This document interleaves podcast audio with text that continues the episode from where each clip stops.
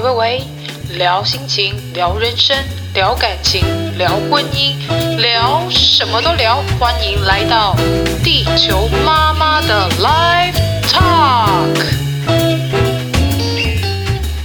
Hello，大家好，欢迎收听本周的地球妈妈的 Live Talk。这次要来跟大家说什么样的主题呢？毕竟啊，感恩月刚过嘛，农历七月刚过，那也发现呢，就是今年的呃农历七月的感觉，比起前几年的农历七月的感觉还要再强烈，而且是已经有看到一些就是异次元的好兄弟、好姐妹们，所以呢，这对我来讲，这个经验有点太。太有趣，应该说太有趣，对，因为之前前几年的状态，如果还没有在通神灵的这个神灵体质之前呢，其实地球妈妈是在农历七月是没有什么感觉。那也自从在怀了金童，然后生下金童之后，这个神灵的天线慢慢的被越来越开启，然后这个频率跟接收的讯息越来越强烈之后，就开始发现今年的状态跟去年。比较起去年状态，真是完全不一样。因为毕竟去年是在疫情还没有那么严重的状况下，那七月农历七月的时候，庙宇还是会有办一些普渡或是法会嘛。那加再加上前年呢，前年的法会，我其实有去参加，大概半小时左右。那因为时间搭不上的关系，所以就本来想说东西呃时间到了拿就要走了。那因为时间估错关系，我就只好人在现场等。那也大概参与了半小时左右的法会，其实身体也没有什么太奇怪的感觉，就是什么感觉都没有。但是前年的状态是因为地球妈妈本身还没有怀金童的状况，所以那个天线可能还没有那么灵敏。所以呢，对照起去年农历七月，没有什么特别的感觉。到今年呢，在家里做普渡。那为什么会在家里做普渡？也是因为太子跟我们说，因为疫情的关系，很多庙宇跟寺庙等等，他们没有做法会，然后也没有普渡，就是没有普渡那些四海大众们。所以呢。太子就告诉我说：“诶，那不如我们自己来办普渡吧。”那我想，我跟他说：“可是自己家怎么办普渡啊？就是我们又不会念什么法号，然后也不会弄那些就是可能仪式等等的。”那太子意思是说，没关系，那你就是弄一桌，那就是宴请那一些四方的好兄弟，让他们饱足一顿。毕竟今年的状态实在是太特别了，那我们也算是说，呃，算是大爱一点，然后宽容一点，然后让这些呃好兄弟、好姐妹们能够来这边吃点东西，然后让他们可以稍微放个假的感觉。那我也同意他这样说了。那也是不知道是不是因为普渡之后，就是应该说我们在家自己拜拜之后，就开始。会感觉到家里好像有一点不太平静，但是其实，在普渡之前，就是在农历中元节七月十五号之前，就有发生的一件事情，而且呢，这件事情居然让地球妈妈我感觉到有恐惧，而且甚至有点紧张的感觉。那到底是看到了什么，然后遇到什么事情呢？我们就继续听下去吧。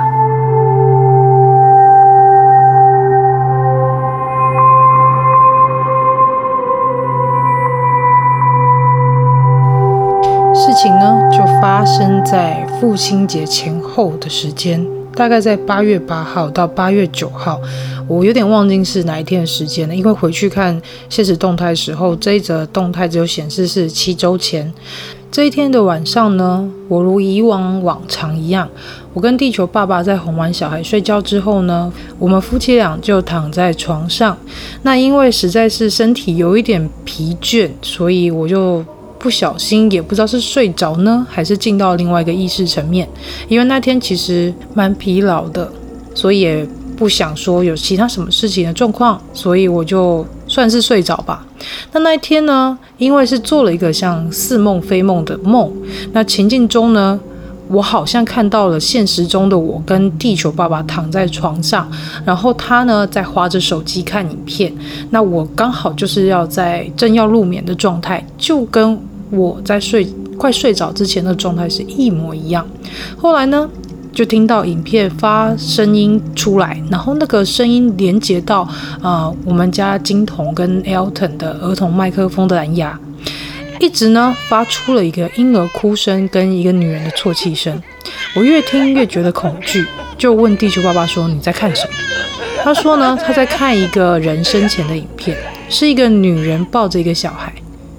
后来呢，我想发出声音要他关掉影片，但情境中的我完全发不出一点声音来，而且还有一种被掐住脖子的那种窒息感。一句简单的“关掉”，我居然来来回回试了三到四次，却发不出声音来，完全发不出声音，甚至呢。我想从这个情境里醒过来呢，却一直没有办法清醒。后来呢，我一直念着佛号跟普门品经的其中两句后，画面呢就来到了一个黑色的底，一个黑色的背景。那这个黑色背景中呢，有着一张，就是像我那时候在现实动态上有发一个。白色、银白色的花，它等于说它其实是有点像是荧光，透出荧光色的感觉。那这朵荧光绿光芒的白色花呢，我就看到它的花瓣缓慢地旋转到我的意识中的最上头，接着呢，浮现了一张用荧光绿线条勾勒出的一张女性的脸孔，她呢悲伤且无助地看着我，然后我就醒过来了。那大家知道我后来去查了那一朵白色的花是什么花呢？后来呢，我去在上网 Google 去找白色的花，打了这个关键字之后，我就开始疯狂的找。后来呢，被我找到了，原来是白色的彼岸花。彼岸花呢，它又称为曼珠沙华，又称为色子花。那这个花呢，花开的时候看不到叶子，有叶子的时候呢，看不到花，花叶两不相见，然后生生相错。所以这种花呢，经常呢就长在野外的一些石缝里呀、或是在坟墓的坟头上。所以有人说它是黄泉路上的花。那白色彼岸花的花语是无尽的思念、绝望的爱情、天堂的来信。春天呢是球根，然后夏天是有长叶子，秋天呢就会开启花朵。那冬天叶子慢慢褪去之后，就会开始进行这样的轮回。那花叶呢永远见不到彼此，就是有花就没有叶子，有叶子就没有花，所以也代表着一种无法相会的悲恋的感觉。那其实大家会比较知道是红色的彼岸花，那白色彼岸花真的比较少见，所以那时候我在找的时候，完全方向没有朝着。彼岸花这三个字去找，就开始朝着，就是例如说，呃，我们在拜佛祖的时候，或是拜神明的时候，会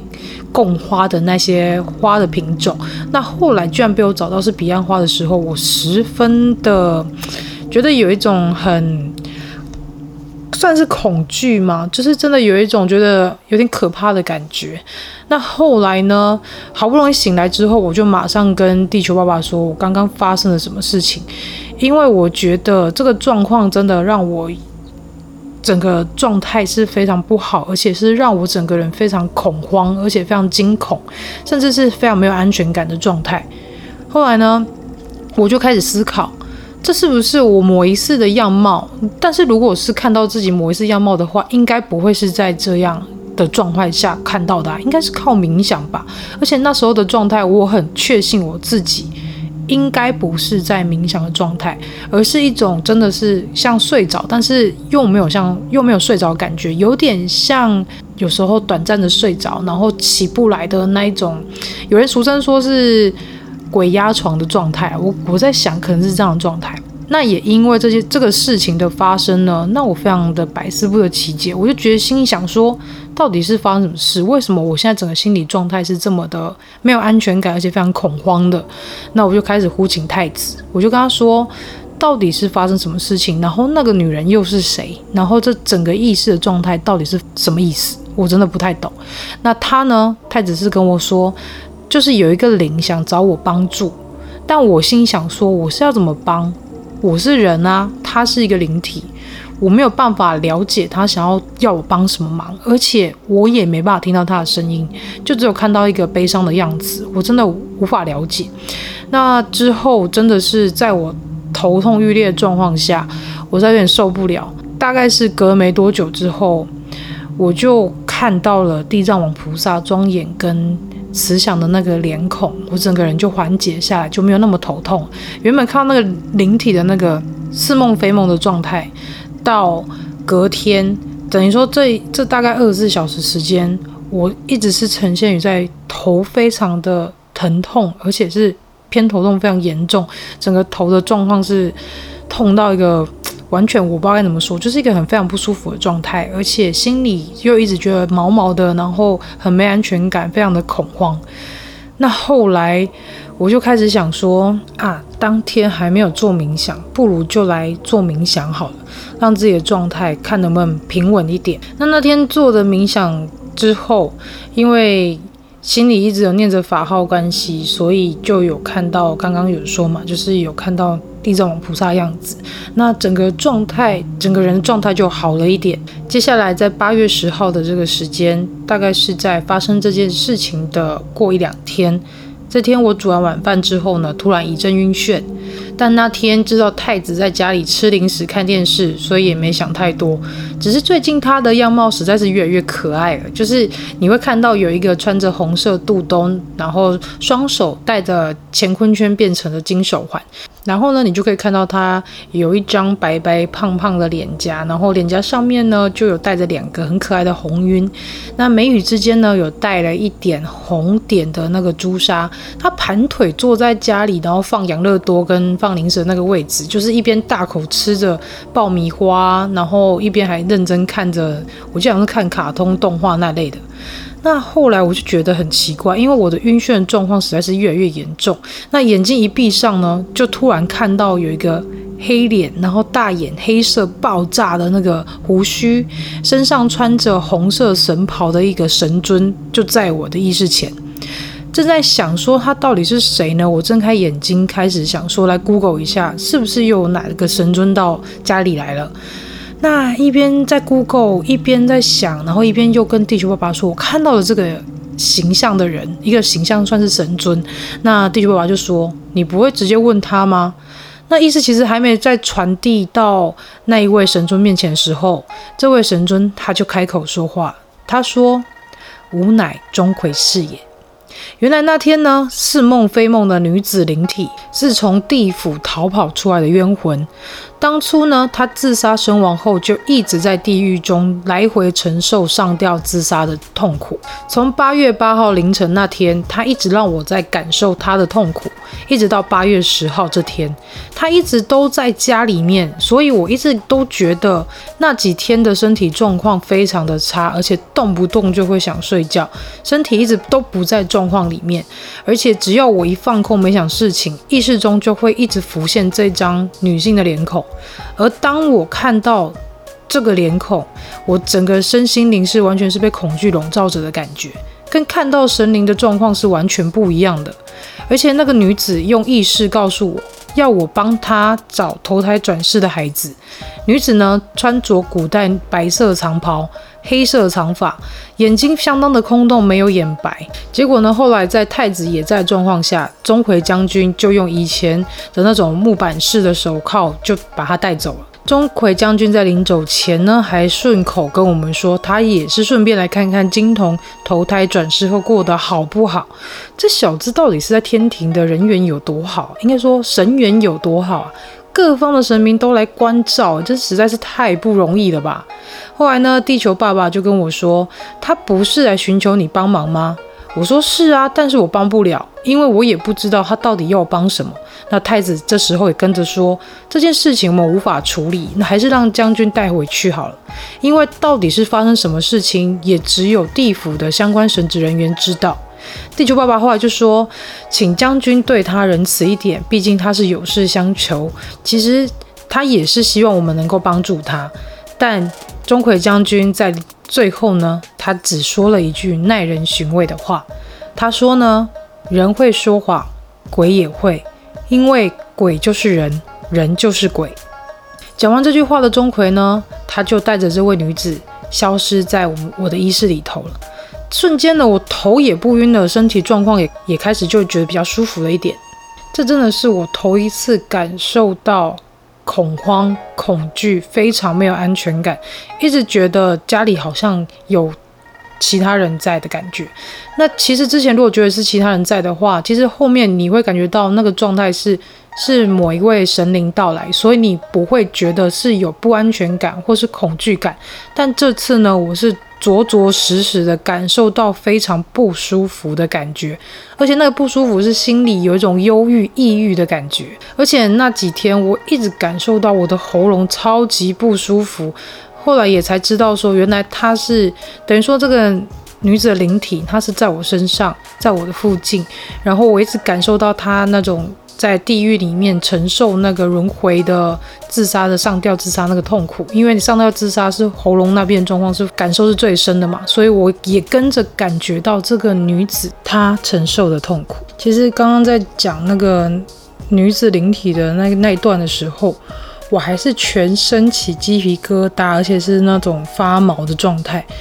虽然说他现在这个灵体现在已经不在这里了，但是还是回想起当初那种恐惧、没有安全感的感觉，还是会让我有一种非常害怕的感觉。真的是我人生第一次有这么深刻的恐惧感。说完了钟馗来到家里的故事，以及人生第一次感觉到什么叫恐惧感的这个故事后呢，来一点比较可爱的小故事吧。那天呢，虽然太子嘛叫我们要来去宴请这些好兄弟、好姐妹们，那那天呢，我也第一次正式的看到所谓的灵体，他们在等待吃东西。那到底是看到了什么呢？那一天呢，地球爸爸跟我两个人把那个贡品都放好之后呢，我们还没在插香之前，我就陆陆续续的看到有三四个小朋友，那身高大概是刚好到。桌子的高度，那他们就把手跟头呢，就倚靠在桌子上面，正期待我们要把香插下去。那他们就正等待着要吃这些东西。那另外呢，也看到了一个身穿花洋装，大概十六、十七岁的少女，然后披着长发，拿着阳伞，然后就等待着要拿着。胭脂就是那时候，呃，如果大家知道，在那个七月拜拜的时候，都会有看到他们会有什么像梳子啊、衣衣服的那种金子。那他正等待那个东西，以及他还等待那个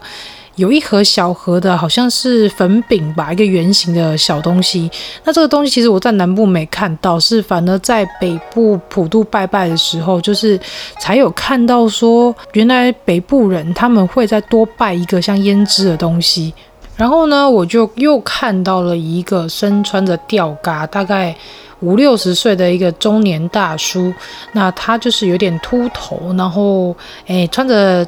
褐色的短裤，就是咖啡色的短裤，然后白色的吊嘎站在那边。然后呢，他还开口跟我们要烟哦，所以后来我又跑去买了一包烟给他。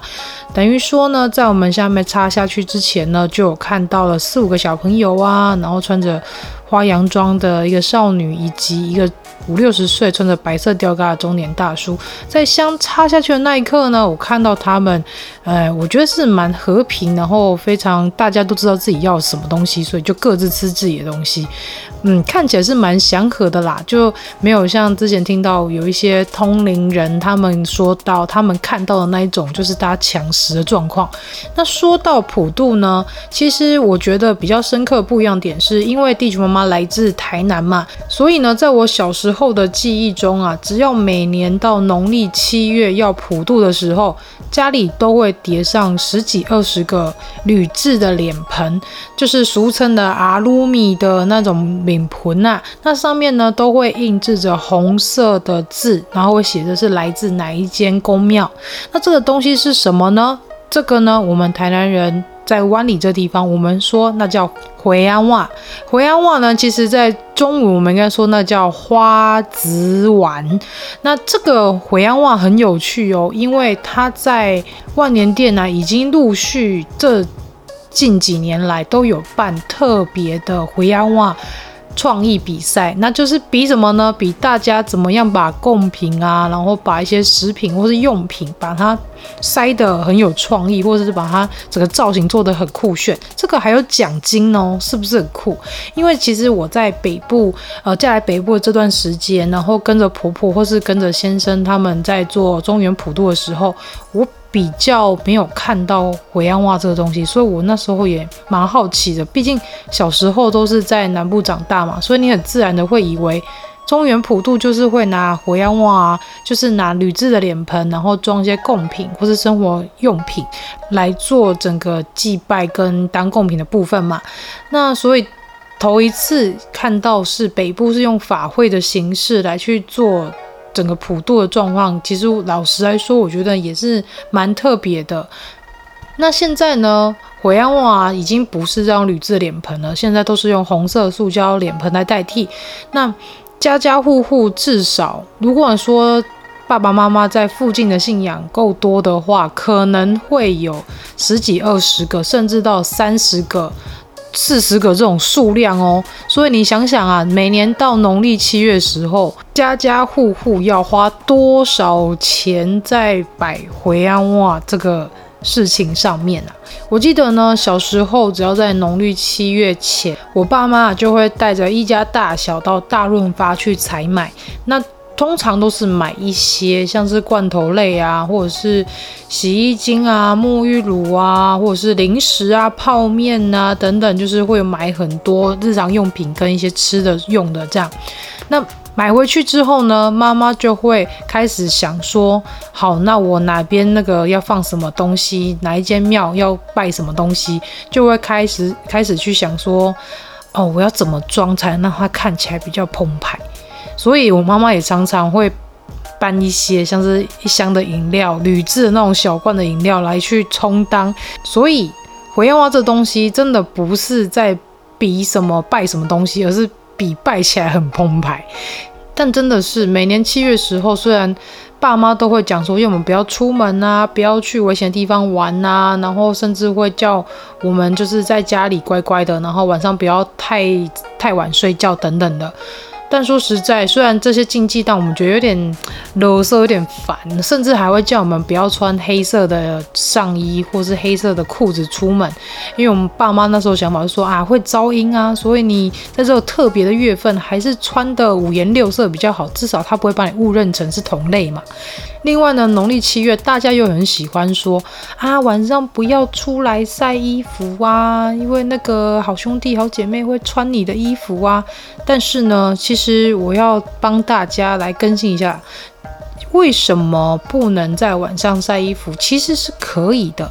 那那个不行的条件是什么？那个不行的条件是，如果你家的阳台上面是没有屋顶、没有屋檐的状况下的状态。那个状况就不能在农历七月晚上时候晒衣服，为什么呢？在有屋檐状况底下的靠房子的这个面积都算是地基主管辖范围，所以那些好兄弟好姐妹是没有办法到家里来的啦。那我们今天故事就说到这里结束喽。那如果大家想要看回洋袜或者是台南普渡都是怎么样拜，怎么拜什么仪式呢？那欢迎上地球妈妈 Live Talk 的 IG 上面，前面已经有 po 几则的一些动态哦，大家可以往前去追溯看一下啦。如果有任何问题或是想分享的呢，欢迎上 IG 找地球妈妈聊聊天哦。我们下周再见喽，拜拜。